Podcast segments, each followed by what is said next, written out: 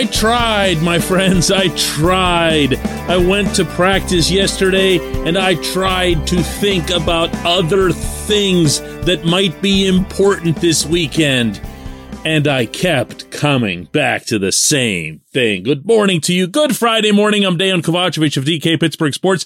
This is Daily Shot of Steelers. It comes your way bright and early every weekday. If you're into hockey and or baseball, I also offer daily shots of Penguins and Pirates where you found this. I really did. I really did. I appreciate the impact, the surprising to a lot of people impact that George Pickens is going to have in the NFL. And I mean right away. I tried to think about the quarterbacks and how they competed with each other in this fairly reasonably impressive battle that they had and that Mitch Trubisky earned his starting job. And I tried to think of some of the negatives too. I tried to think about, uh, you know, how they're going to stop Joe Burrow and all those wide receivers. And I, I, I, I, I went around the room and asked people different questions about different aspects. Like Chris Wormley, I, I walked up to him and I, and, and, and I, and I, I said this. Tell me about the importance of stopping Joe Mixon. I know it's it's kind of Captain Obvious stuff, yeah. but at the same time, why? I mean, he's he's kind of the the guy that they go to in, in those weighty downs when it comes to you know short yardage, goal line, those plays that mean a lot. You know, four point swings when it comes to a field goal or a touchdown. Um, but the last two games we played against them, they, they ran the ball on us, uh, and we we want to stop that. We want to be sure that um, you know, we spent a whole offseason trying to stop the run, bring guys in to, to, to do that, and um, it's time to, to, to put our money where our mouth is. Great, yeah, and I'm nodding, and uh, yeah, they have to stop Joe Mixon, and they have to do these other things, and I keep just boomeranging back to the same, same, same, same issue and that's the offensive line. And that none of this matters. None of it. If they don't block, it's not just about Mitch and the receivers and Najee Harris.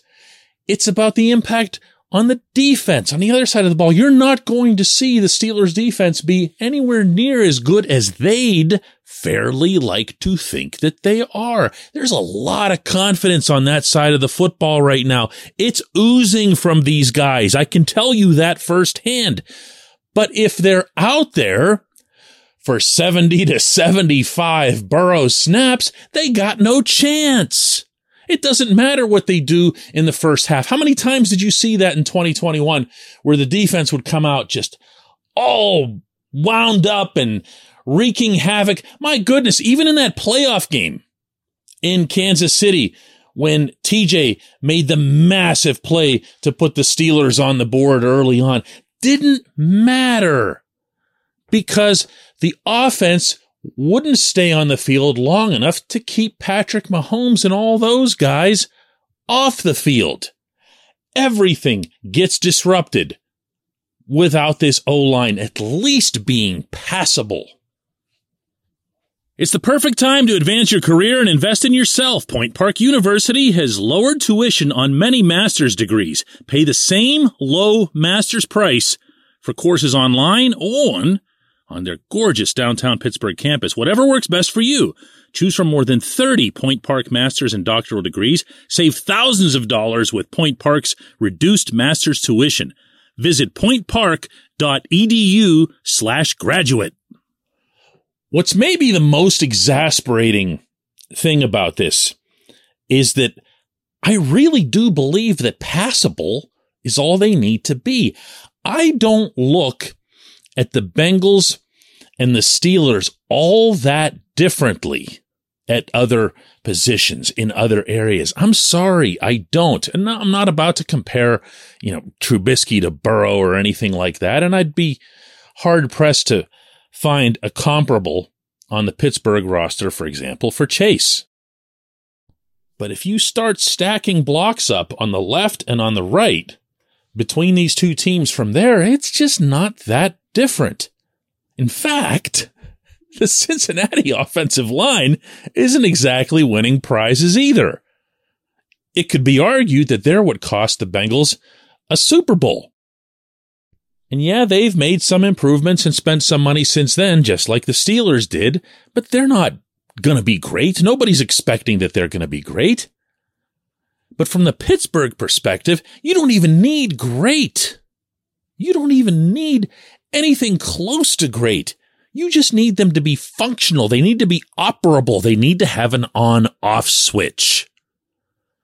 And it's a very, very, very big concern. It might be the only big concern that the Steelers have. Oh, wait, no. There's one more, but it's also within that category, and that's the Chuks Okorafor, the starting right tackle.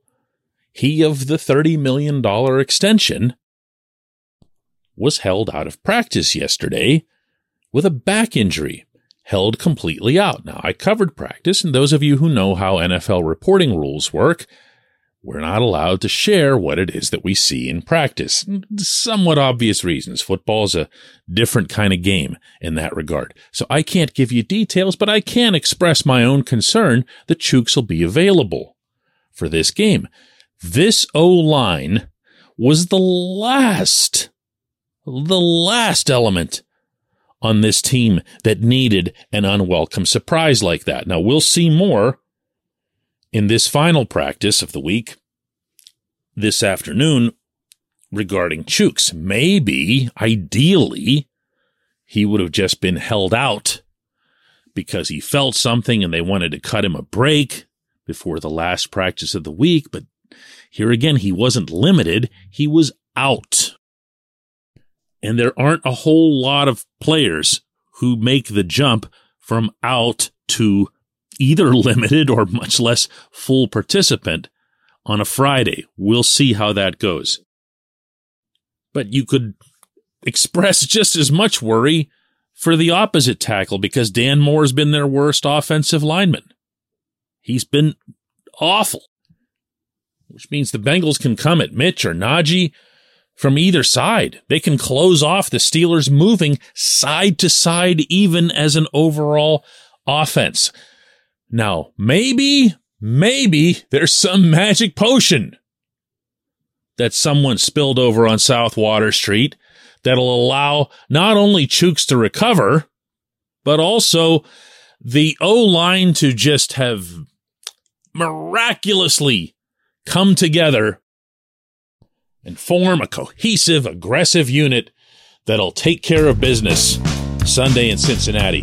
But, uh, you know, you tell me, how do you get past this? How do you look past this and say, yeah, but let's talk about other stuff? Other stuff doesn't matter. When we come back, J1Q.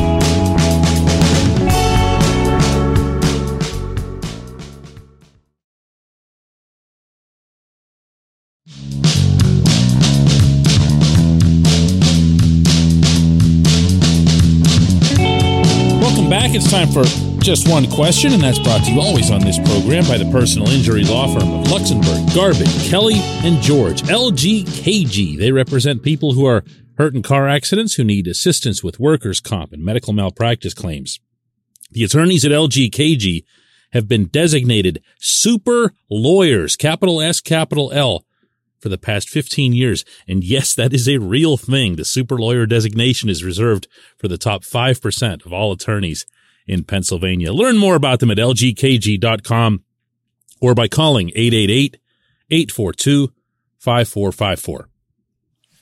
Today's J1Q comes from Francisco Santos, who asks, DK, much love from Portugal. The Steelers really do have fans all over the globe. I agree with everything you said this week about the matchup. However, I also think one of the biggest question marks besides the Steelers' run defense and the offensive line is the secondary, which is being a little bit disregarded, I think, by us fans, especially the cornerback position. And they're going against a top three or top five wide receiver group in this league.